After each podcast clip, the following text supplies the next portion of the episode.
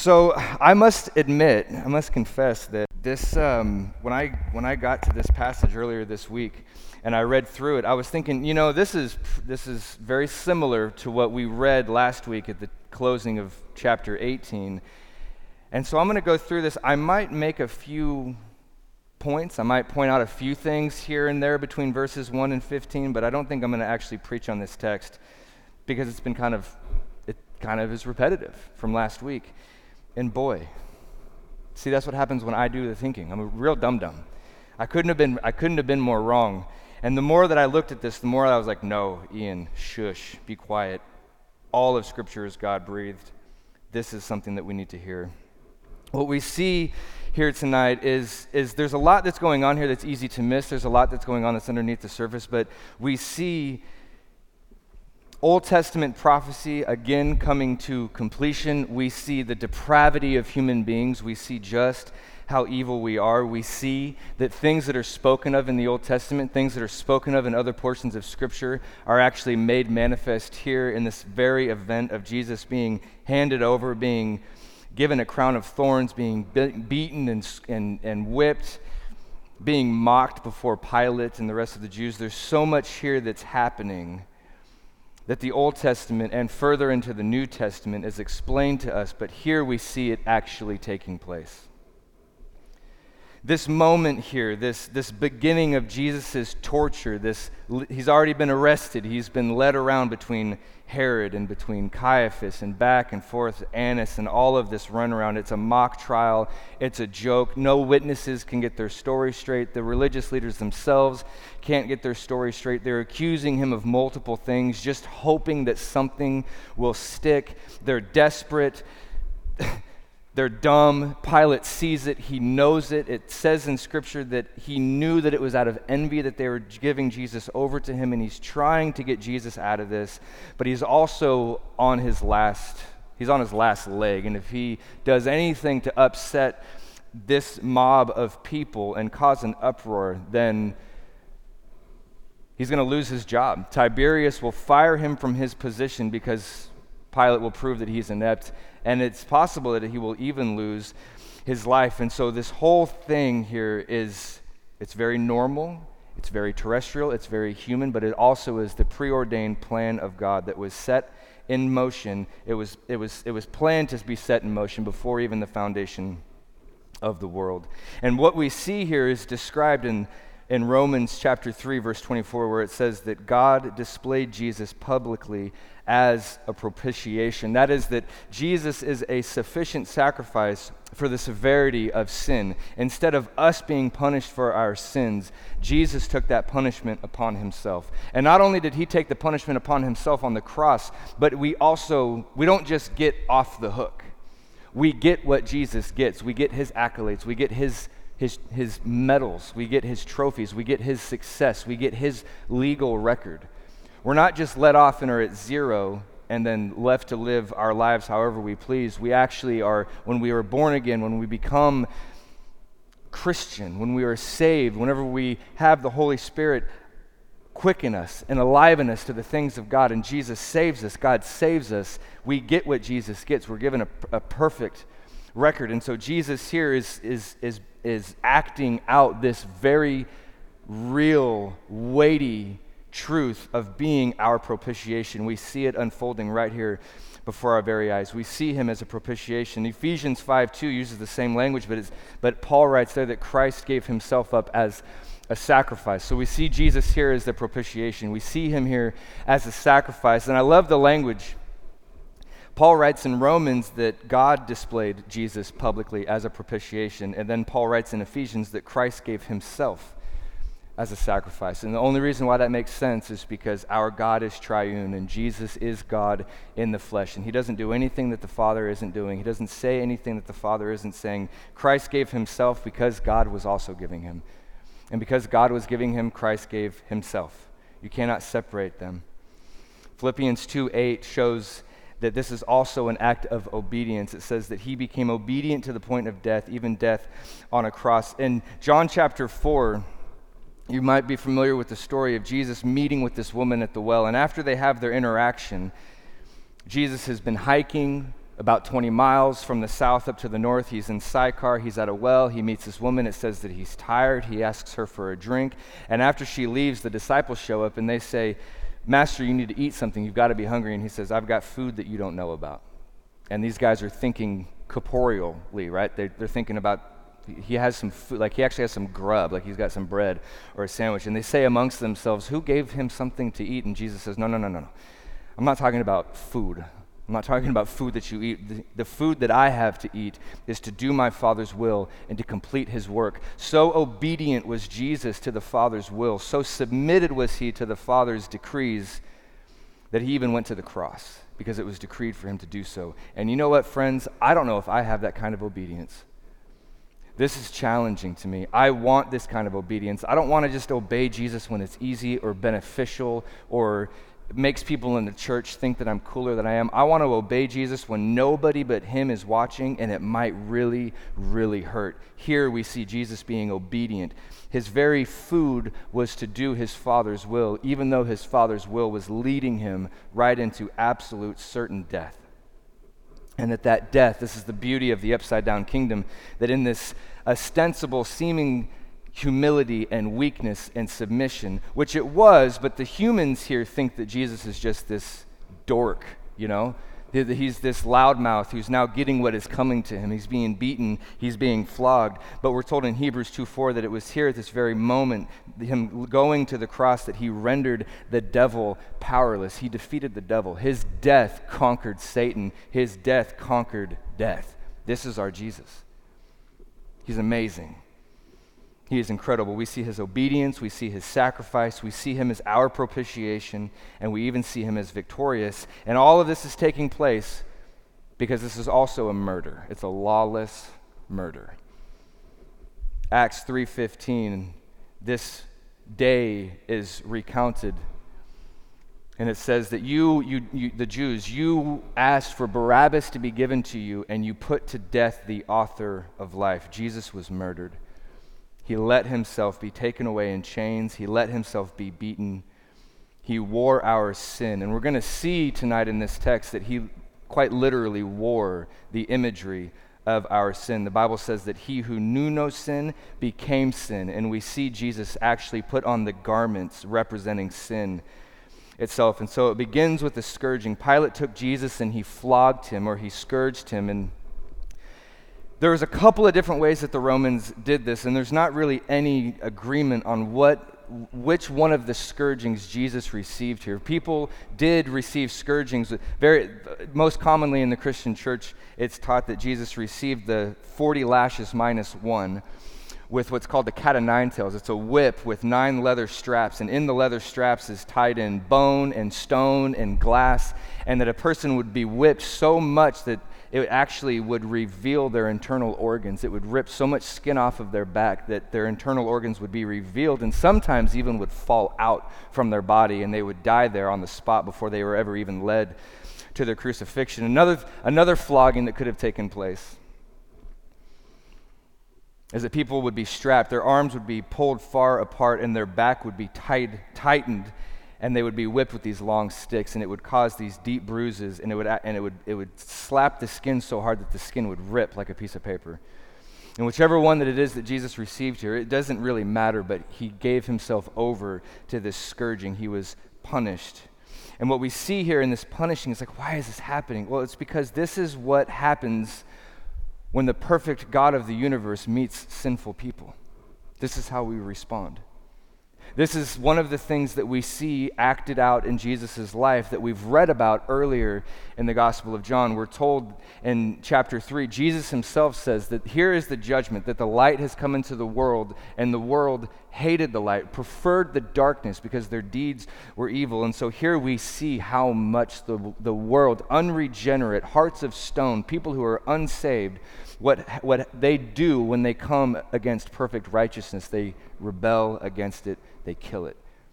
They wanted Jesus dead. They certainly did not understand the full weight of what they were doing here, but this is what happens when the perfect God of the universe comes up against the dark evil of the world. This is the state of the human heart apart from being regenerated by God Himself.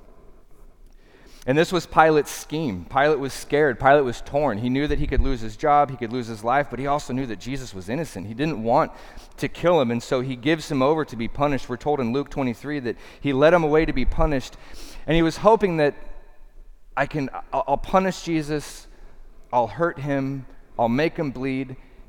I don't want to kill him, but then I can show him to the people, and, and maybe their bloodthirst will be satiated. Maybe they'll relax. Maybe they'll go away and I can be left alone, and Jesus won't have to die. But he's punishing innocence. He knows better. He's declared that Jesus is innocent. He will continue to declare that Jesus is innocent, but yet he goes right ahead along, anyways, and he punishes him. Try to please his own conscience. This is what Jesus was referring to in Luke's gospel as Jesus is being arrested. He says to his to, the, to his captives, he says, or to the people who are taking him captive, he says, This is Satan's hour. This is whenever it seems as if Satan is winning. This is when it seems as if the plan of God is failing and Jesus is a fraud and he's insufficient to save. This is the hour when it seems as if that is true, but as it's already been stated, this is the very thing that defeated Satan and defeated death. This very act here is the beginning of death being demolished death being devoured, as Paul wrote. This is the enmity between the seed. One of the things that we're seeing here is mentioned in, in Genesis chapter 3 after Adam and Eve sin and eat of the forbidden fruit. And the woman says, It was the serpent who deceived me. And Yahweh, the God, Yahweh God said to the serpent, Because you have done this, cursed are you more than any of the cattle and more than any of the beasts of the field, and on your belly you will go, and dust you will eat all of the days of your life. And I will put enmity between you and the woman, and between your seed and her seed. He shall bruise you on the head, and you shall bruise him on the heel. That's in the very first few pages of the Bible, and here we now see it beginning to be acted out. We see Jesus being bruised as he is crushing the serpent, the very thing that the serpent thinks he's winning. This speaks to our own depravity. This is lawless. Jesus is being beaten, he's being punished, even though he's been declared innocent. It's so frustrating. But 1 John 3 4 says that sin is lawlessness, and this sin made us a curse. In Matthew 25, Jesus is telling a parable, and he says that the end of days, the Lord will come and he'll put one group on his left and one group on his right, and he'll say to the group on his right, Welcome, come into the, into the, into the, into the kingdom that has been prepared for you before the foundation of the world. And he'll say to those on his left, Depart from me, you accursed. This is what this is the difference that Jesus makes. We are accursed or we are blessed and welcome into the kingdom, not because of anything that we do, but because of what Jesus has done on our behalf. Ephesians 2 says it like this You were dead in your trespasses and in your sins. And Jesus talking to Nicodemus in John 3:36 that if you do not anyone who does not obey the Son, that is to believe in the Son, the wrath of God remains on them. It's a scary verse. It's a scary verse. Some of us think that, well, if I'll just do my good deeds and maybe at the end my good will outweigh my bad and I'll be okay. But what Jesus teaches here is that the wrath is already on you.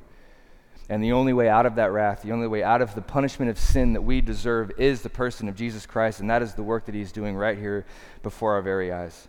Such, we're so depraved, guys. We're so depraved and we're so sick and twisted that, that the Lord says in Genesis 3:17 that even the ground is cursed because of us. And we see Jesus taking this on him right here and right now. It's bad news. It's sometimes hard to listen to. It's not very popular to preach it, even in the pulpit, and that's a sad reality. And I don't care how it makes people feel. I know that it's tough. It's in the Bible, and I have to preach it. But we see here then the, up, the other side of that coin, Jesus taking that curse upon his very self. The, even the ground is cursed because of us. Well, look what Jesus, look what happens to Jesus next. The soldiers twisted together a crown of thorns and they put it on his head and they put a purple robe on him. And they were coming to him saying, Hail, King of the Jews, and were giving him slaps in the face.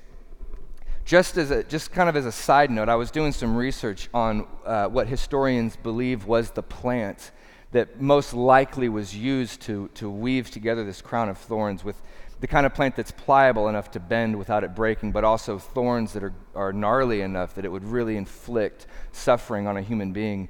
And there was one that everyone sort of is landed on, and I can't remember the name of it because it's got some, it's got some scientific name that is, looks like somebody spilled the alphabet on the ground and was like, that's a word now. And that's what this plant is called, you know?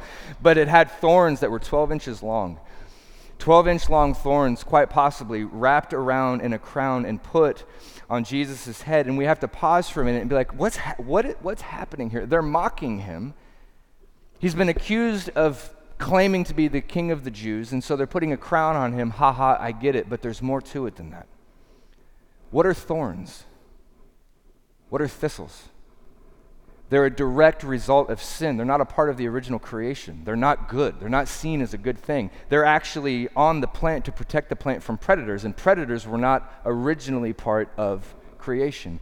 But the Lord said to Adam and Eve whenever they sinned, He said, Cursed is the ground because of you. By the sweat of your brow you will work it and thorns and thistles it will produce for you. And Jesus takes the thorns and the thistles, the very imagery of original sin, and literally has it placed on his head. It's incredible. These are the sort of details, again, that make, I cannot logically believe that this book is just made up by people.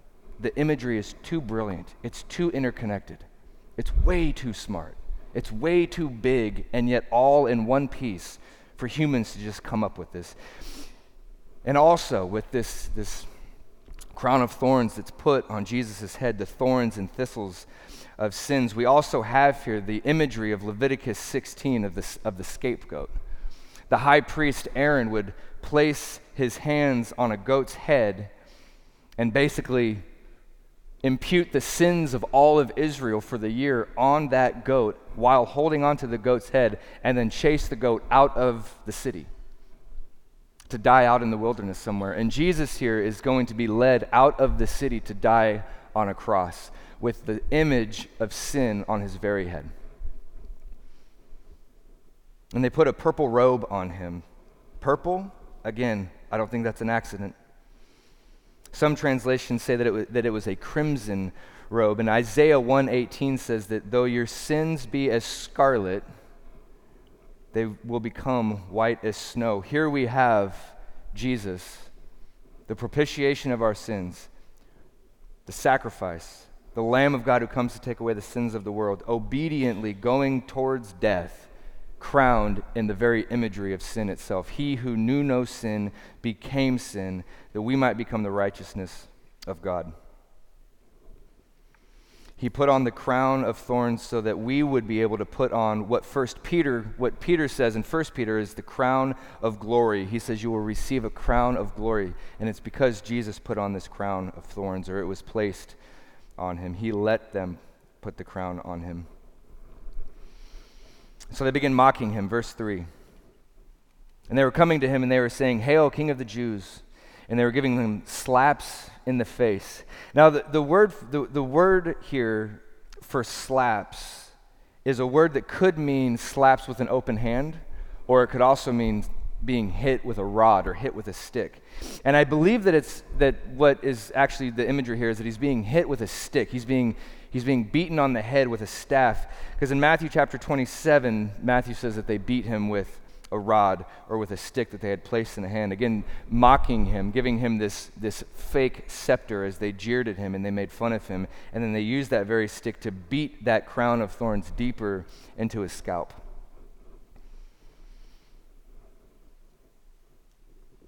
Jesus is mocked and he is ridiculed and he is abused and he is tortured so that we may receive praise and honor and glory at the revelation of Jesus Christ.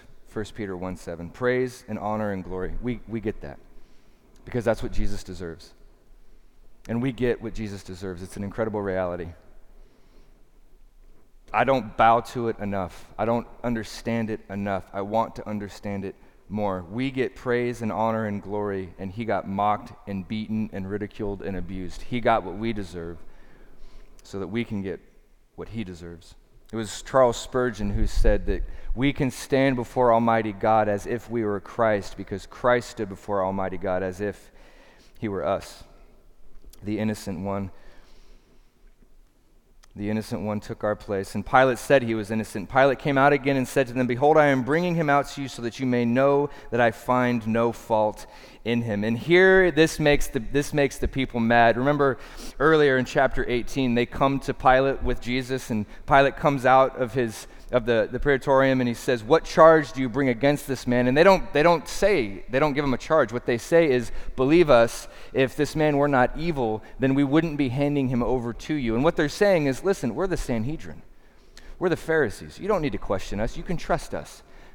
We've taken him in, we've interrogated him, we've questioned him, we have, we've investigated, and we are sure that this man is an evildoer, so you don't need the details. Just take our word for it and kill this guy he's guilty. And now, now the governor of Rome is coming out and saying he's not guilty. He's flexing on these, on these, these Jewish leaders, and they don't like it. They said he was guilty, and, and Pilate said, No, he's not. He's not guilty. I find no fault in him. So then Jesus came out wearing the crown of thorns and the purple robe, and Pilate said to them, Behold the man, or ecce homo. And there's, there's again, there's some controversy and some disagreement about what's happening here. Some people think that Pilate is just making fun of Jesus, that now that Jesus is beaten and he's mutilated and he's bleeding profusely and he's got this robe and this crown of thorns on his head and maybe still the scepter in his hand, Pilate is pointing to him before the crowds and saying, This is the guy that you were worried about. This is the rebel. This is the insurrectionist. This guy? Come on. Behold the man. There's others that think that Pilate is desperately trying to appeal to the pity of the people. Look, behold the man. Look at him. This is enough. This is enough. Let him go. I find no guilt in him. He's bleeding. He's hurt. Let him go. This is enough. And they don't, they do not take it. They do not accept it. Whatever Pilate's intention was, the Jews' bloodthirst is not satisfied. And the chief priests and the officers, when they saw him, they cried out, saying, Crucify, crucify. Pilate said to them, Take him yourselves and crucify him, for I find no fault in him. That's the third time he said this. I find no fault in him.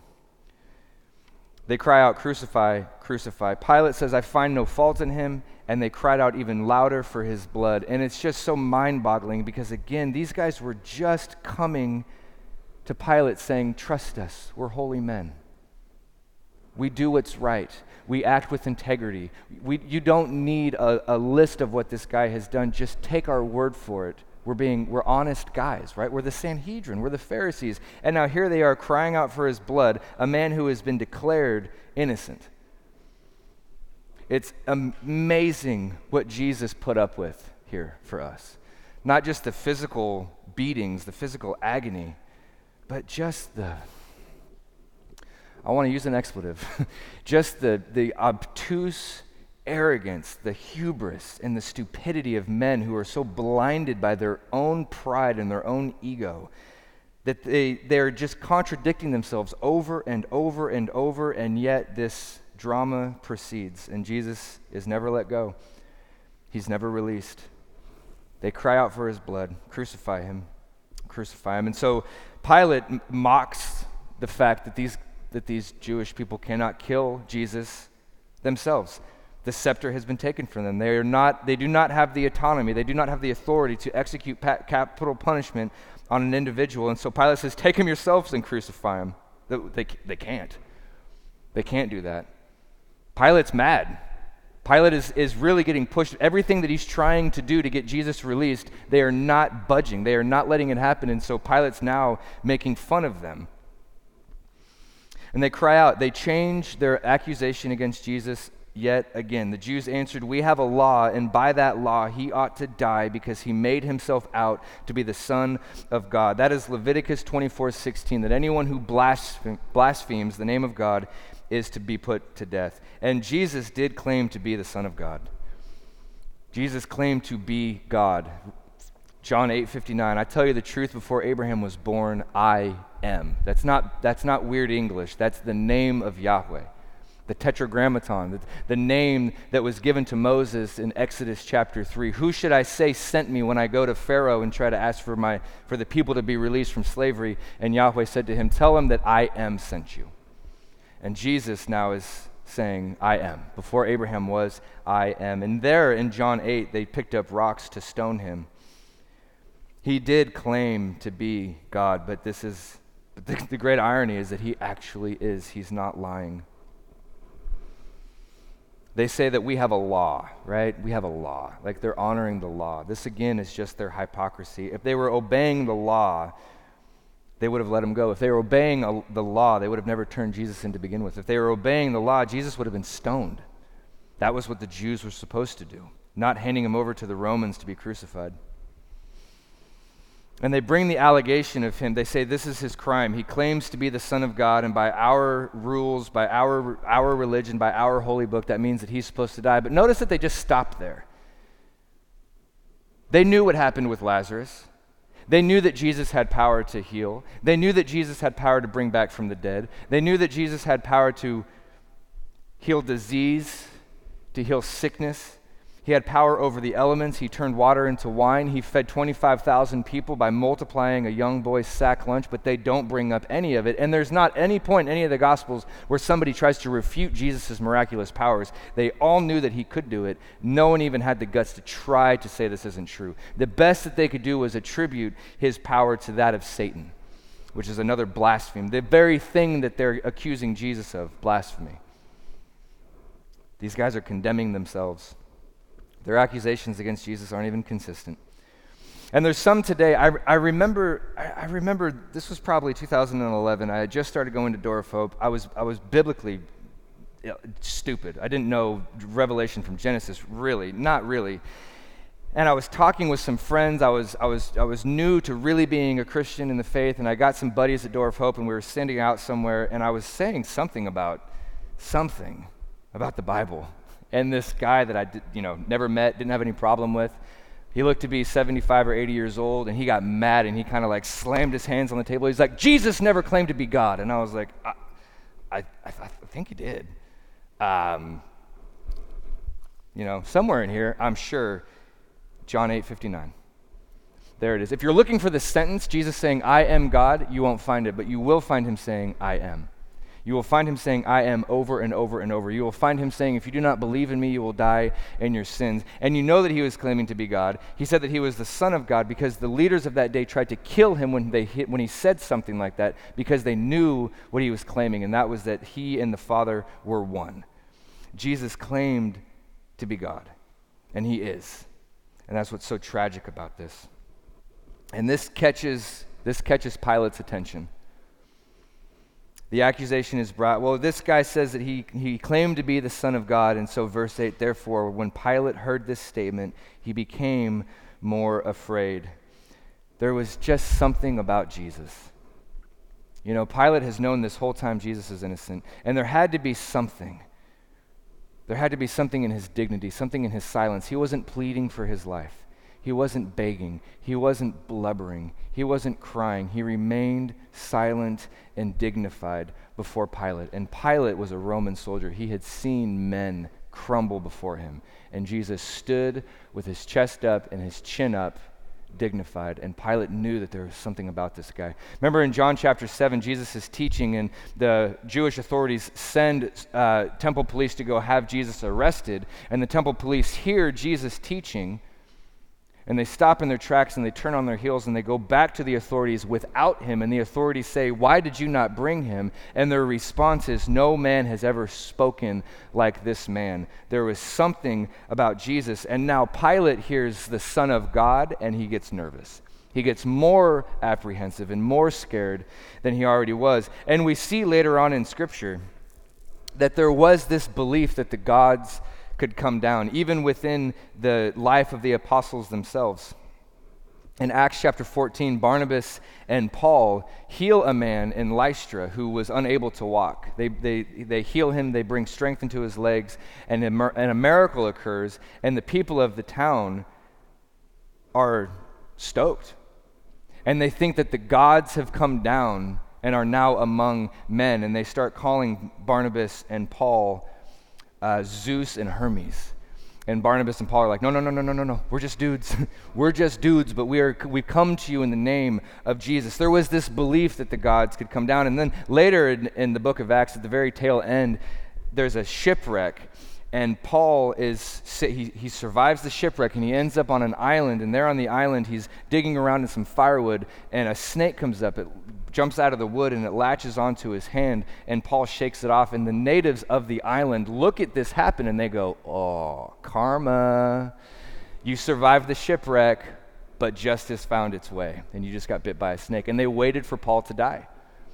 They thought that he was an evil person. They said that they that they believed he must be a murderer but one hour went by, two hours went by, three hours went by. Paul didn't swell up, he didn't bloat, he didn't drop dead. And so the people of the island changed their mind and said, The gods must be among us.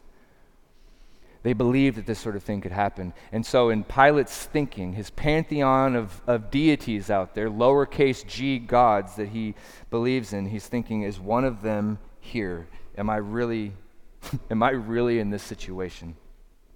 He's in a more grave situation than he could ever imagine. And so he goes in, verse 9. He entered the praetorium again and he said to Jesus, Where are you from?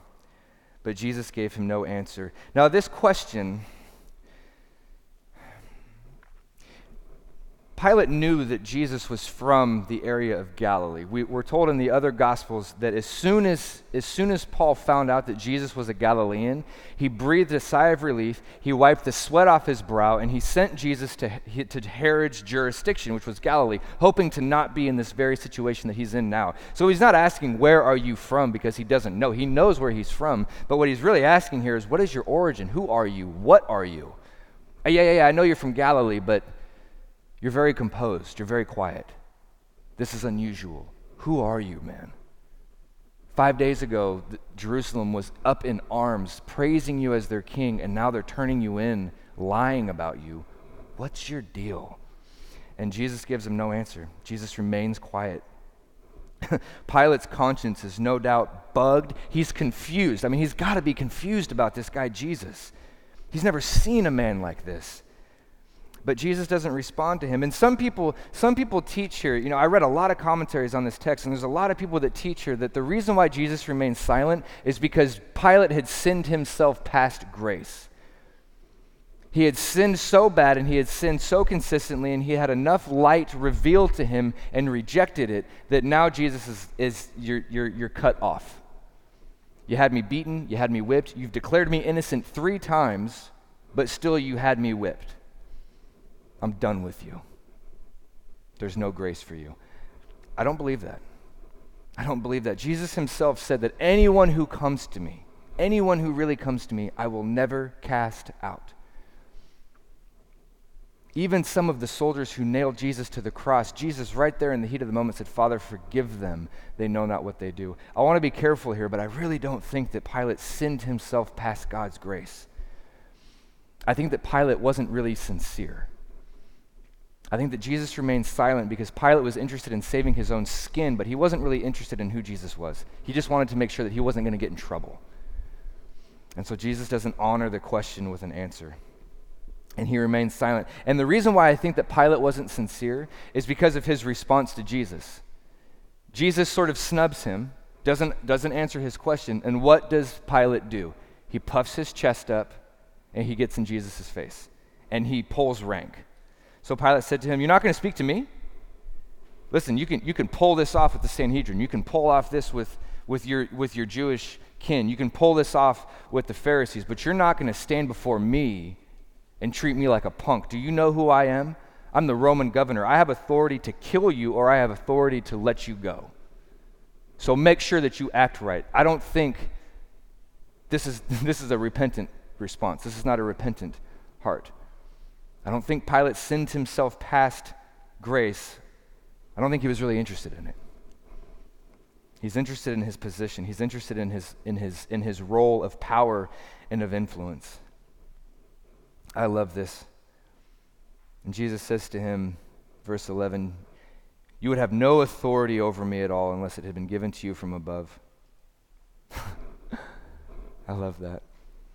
And you know, it's true, Pilate, Pilate's standing there saying, I have authority to do whatever I want with you. But no, he doesn't. He's stuck. He wants to let Jesus go, but he can't.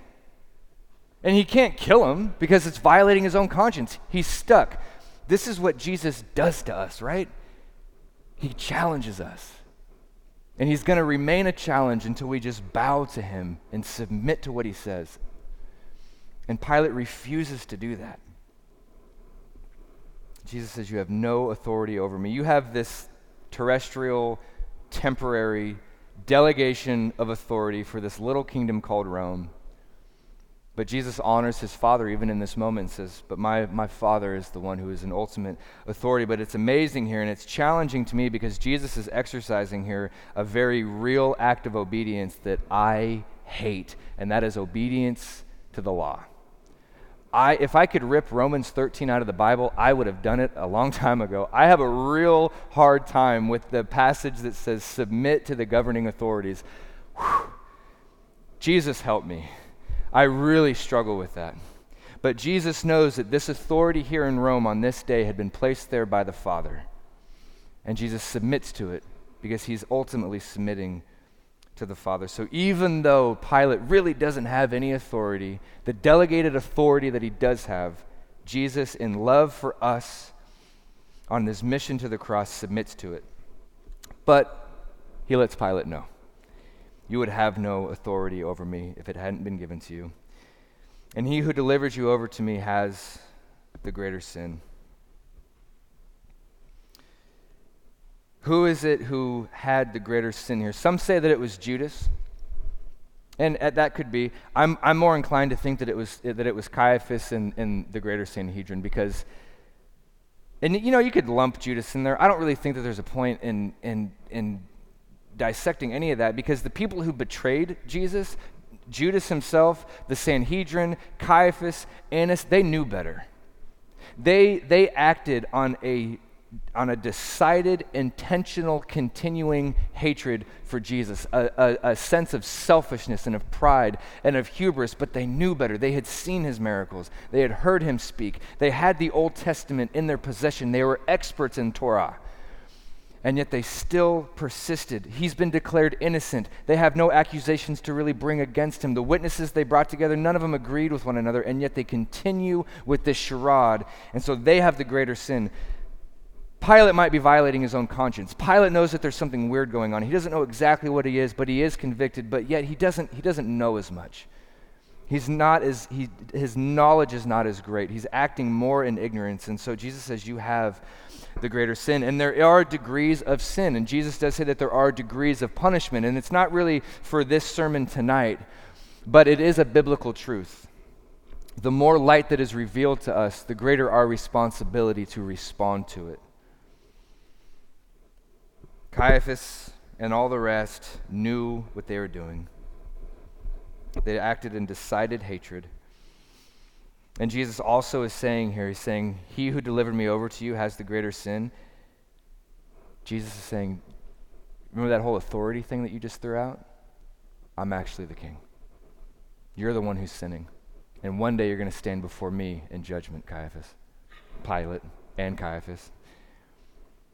They have the greater sin. He says it calmly, he says it quietly, and something still is bugging Pilate. He goes out, verse 12, and he kept seeking to release Jesus, but the Jews cried out, saying, If you release this man, you are no friend of Caesar. Everyone who makes himself to be out a king opposes Caesar. I don't know what Pilate said to him, but Pilate is now going out there trying to get Jesus released, and they say, no, You're no friend of Caesar. And now Pilate knows he, is, he has tried and he has tried and he has tried. He's stuck between a rock and a hard place. He's left with the, uh, with the choice of violating his conscience and killing Jesus or letting them kill Jesus and losing his place. He knows that if he lets Jesus go, there will be a riot and he will be kicked out of his job and he very well will lose his life because Tiberius, the emperor, did not mess around. And may I suggest, friends, and may I be a man who, regardless of what the cost might be, if we find ourselves in this position, we roll with Jesus. You're going to lose your job. I roll with Jesus. You're going to lose health benefits. I roll with Jesus. We're going to firebomb first image. We're going to smash the windows out of your church. I stick with Jesus. Come what may. Come what may. You can't put anything over on somebody like that. You know, that's what the power that Shadrach, Meshach, and Abednego had in the book of Daniel. Because they knew. You do whatever you want with me. And Jesus taught that. He said, Do not fear the ones who can chop your head off, but then can do nothing to you. Fear him. He says, I'll tell you who to fear. I love how pointed he is because he's really trying to get this across. He says, I'll tell you who to fear. Fear him who is after he has killed you, then has authority to cast you into hell. Yes, I say, fear him. What can man do to me? But in order to have that kind of power, to or, in order to have that kind of boldness and chutzpah, we need to know who Jesus is and we need to spend time with him daily in his word. I am weak in my faith. I am weaker than I should be because I don't spend enough time here. I spend too much time in my head, moaning and, gr- and crying and whining about the, the, the state of the world, forgetting the fact that Jesus, with him, what can separate us from the love of God? Sword, peril, famine, nakedness, danger, sword. No. Nothing that is created, nothing that is, that is in the spiritual realm or in the created realm, nothing that is living or is dead, that is past or present, can separate us from the love of God. This is the kind of power that we have available to us. Jesus stood his ground. He said, You don't have any authority over me. And like Shadrach, Meshach, and Abednego, take whatever you want. I love what they said. Remember what they said to the king? I'm going to turn up the heat 70, seven times. I'm going to throw you in there. And they said, Our God will save us. And even if he doesn't save us in like the right here, right now physical sense, they kind of they kind of were an early rendition of Paul. They said, Well, for us to live as Christ and die as gain. What are you going to do? I want to be this kind of man. I want to be this kind of Christian. Let us be these kinds of people. Pilate might lose his job or he might give Jesus Christ, God in the flesh, over to people who want to kill him. His fear of man is greater than his fear of Jesus. However much he was afraid when he heard the term Son of God, Son of God he was more afraid of losing his position. And we are promised again and again and again from the very lips of even Jesus himself to suffer to suffer for the name and to consider it an honor to do so. Look at how much he's suffering for us. Matthew 5:11 Blessed are you when people revile you and insult you and persecute you and say all kinds of evil things against you because of me.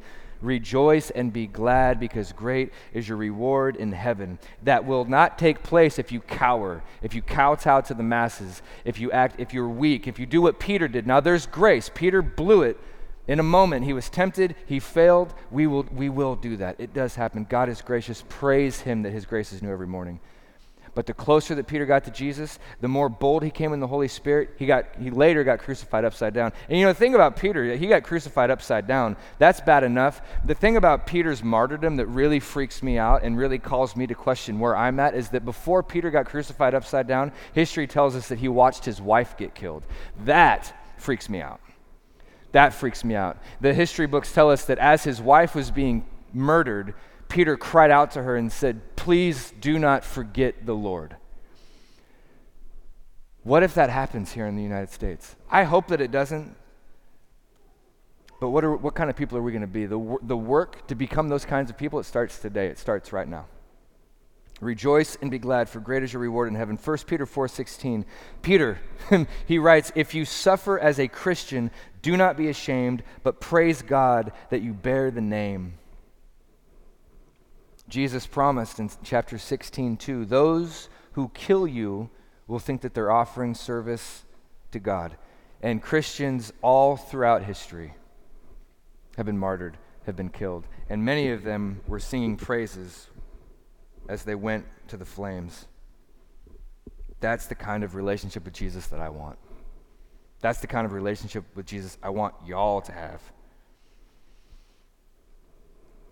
Verse 13. So, Pilate heard these words. He brought Jesus out and sat him down on the judgment seat in the place called the stone, uh, called the stone pavement that's in Hebrew, Gabbatha. And now it was the day of preparation for the Passover. It was about to be, it was about the sixth hour, about 6 a.m. And he said to the Jews, Behold your king. Pilate, Pilate brings Jesus out and he says, Behold your king. And again, the commentators are all over the place on this. Is Pilate mocking him? Is he, is he mocking the Jews? Is he saying, hey, here's, here's the best of all y'all? Here he is. Get out of my sight. I hate all of you. We don't really know what his intention was. But verse 15, they cried out,